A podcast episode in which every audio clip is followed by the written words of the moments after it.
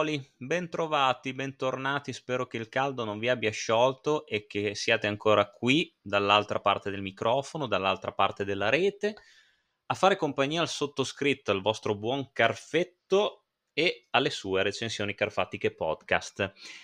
Spero che ci siate veramente tra un bagno al mare, uno in piscina, una passeggiata in montagna o comunque quello che cazzo volete fare tra una cosa e l'altra, insomma, godervi l'estate, eh, ad ascoltare le mie recensioni carfatiche, anche perché il film di cui vi parlo oggi, secondo me, se qualcuno non ve lo consiglia, non ve lo cagate assolutamente, ma neanche proprio di striscio.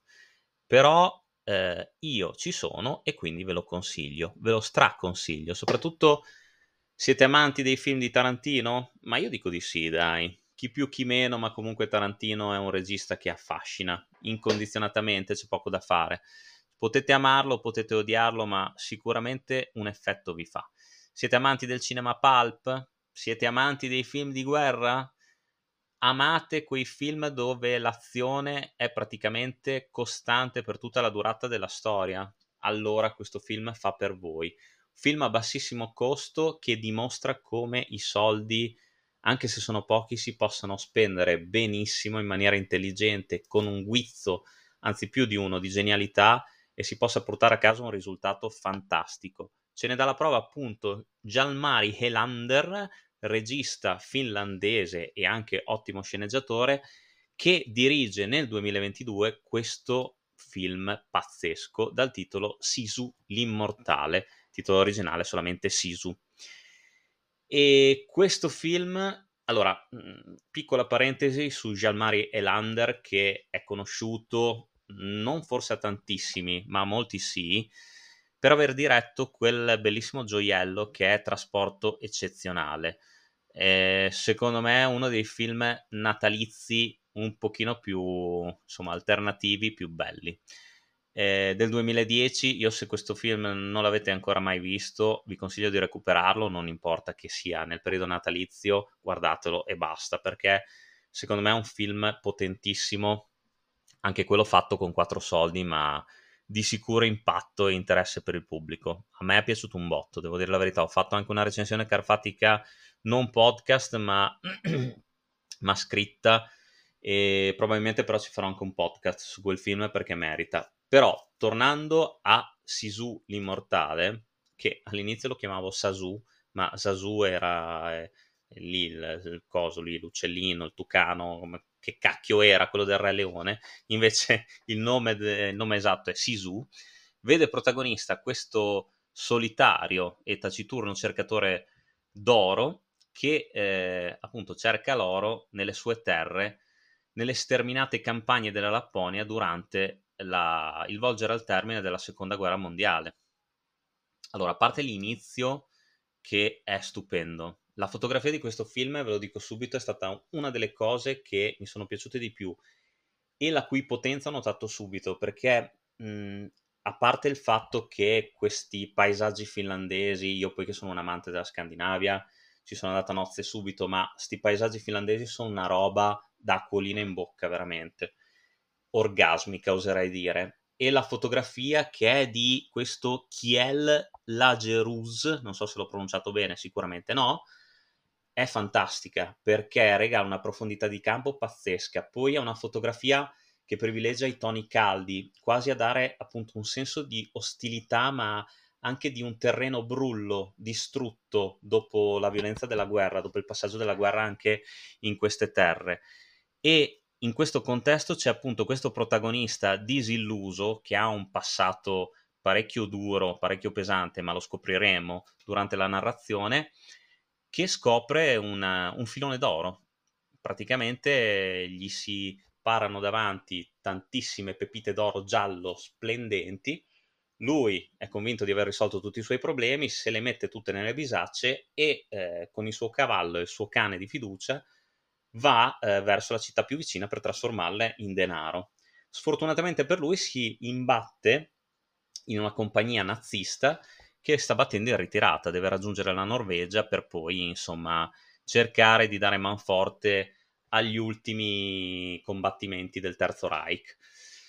una compagnia comandata da Bruno Heldorf dello Untersturmführer, interpretato da Axel Henny, che è un attore no- norvegese che io adoro. Secondo me ha la faccia giusta sia per interpretare il buono che il cattivo, ma secondo me quando fa il cattivo è molto più bravo.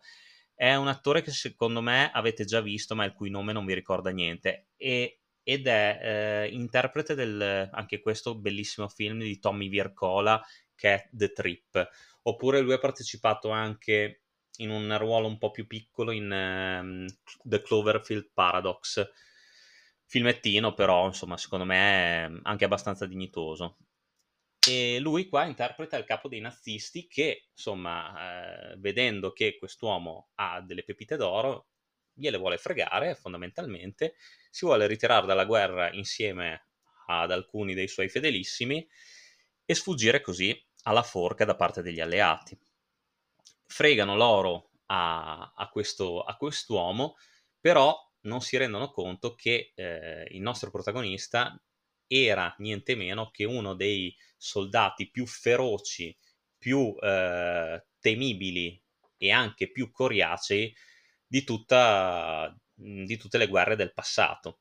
Lui ha sterminato 300 russi, eh, più o meno, che lo volevano morto, ed è uno che praticamente non si rassegna a morire i nazisti scopriranno che avergli fregato le pepite d'oro era proprio l'ultima delle cose che dove- dovevano fare, perché quest'uomo gliene farà di ogni, insomma, e si prenderà la sua giusta vendetta in una serie di sequenze d'azione una più bella dell'altra. Questo film, Sisu l'immortale, strizza sicuramente l'occhio a Bastardi senza gloria di Tarantino, su questo non ci piove.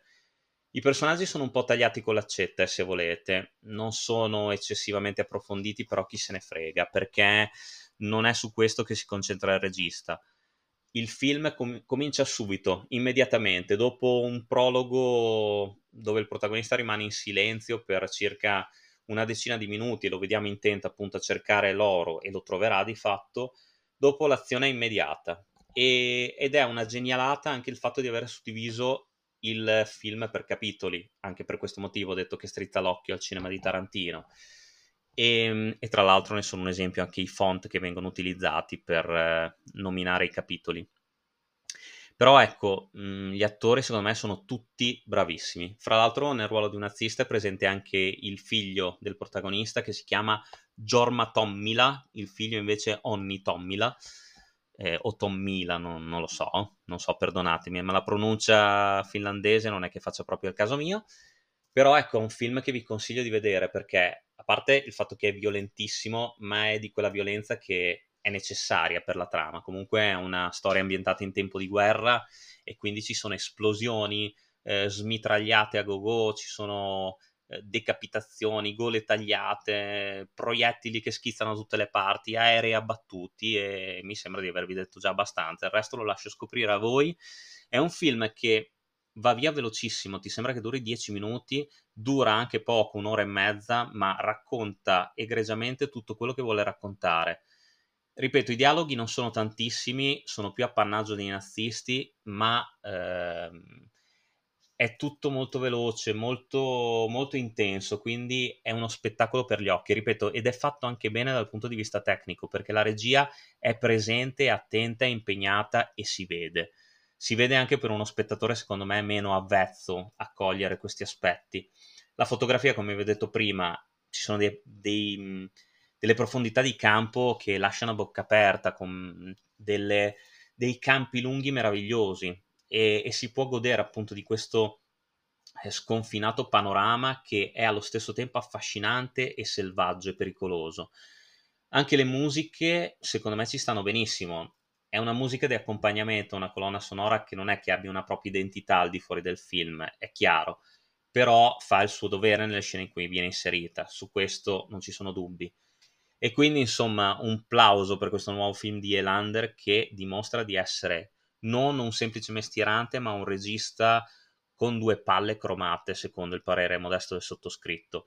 Io non so quanti l'abbiano recensito questo film, non so quanti l'abbiano visto, recuperatelo perché ne vale veramente la pena. La Lionsgate ha regalato al nostro paese un prodotto cinematografico di ottimo livello e mi ruga il cazzo che questo film sarebbe dovuto finire nelle sale. Mi rendo conto che non ci sarebbe mai andato perché comunque gli attori sono, sono sconosciuti, perché il regista stesso è sconosciuto da noi, però se fosse stato al cinema questo film secondo me avrebbe, non dico che avrebbe sbancato, ma sicuramente chi, chi lo sarebbe andato a vedere avrebbe goduto come un topolino tuffarsi in una fonduta, ecco. Eh, quindi Sisu l'immortale secondo me è forte, è fortissimo, è un film meraviglioso che incalza come ritmo, che comunque ti mostra un protagonista che è irriducibile, è coriaceo, cioè lui qua è un incrocio fra eh, Rambo, Highlander, Terminator, porca puttana, cioè gliene fanno di ogni e lui si rialza sempre. È vero, se volete, che alcune scene sono un po' inverosimili, eh? in certi momenti lui sarebbe dovuto morire e basta, e anche morire male però porca puttana si fa il tifo per lui, cioè poi quando vedi i nazisti sbudellati, decapitati e soprattutto che si cagano addosso perché capiscono di avere a che fare con un, un nemico che John Wick cavati proprio dal cazzo, che sarebbe anche meglio, e fa sempre piacere, cioè, quando vedi i nazisti terrorizzati, insomma, le mie, le mie palline vibrano e ondeggiano. Quindi lo so che è una brutta scena anche solo da immaginare, però ve la dovevo dire.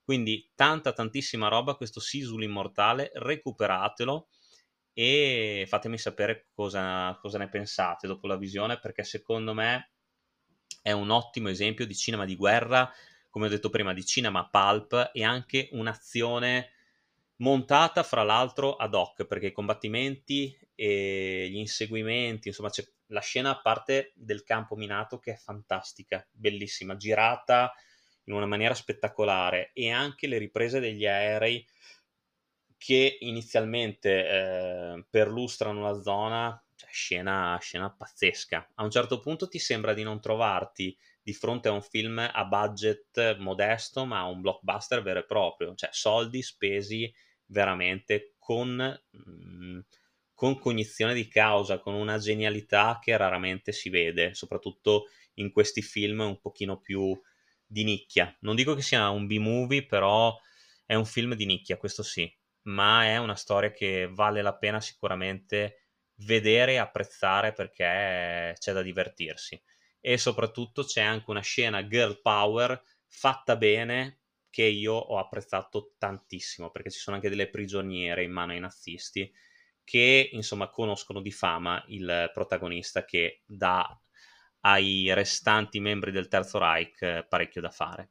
Guardatelo, guardatelo perché vale veramente la pena. Protagonista con questa faccia, con questa ghigna durissima, con questa barbona incolta, con questi occhi azzurri che non suggeriscono minimamente la, anche la più tiepida emozione fantastico, fantastico veramente. Il cagnolino mi è stato un po' sul cazzo, però alla fine ho apprezzato anche lui.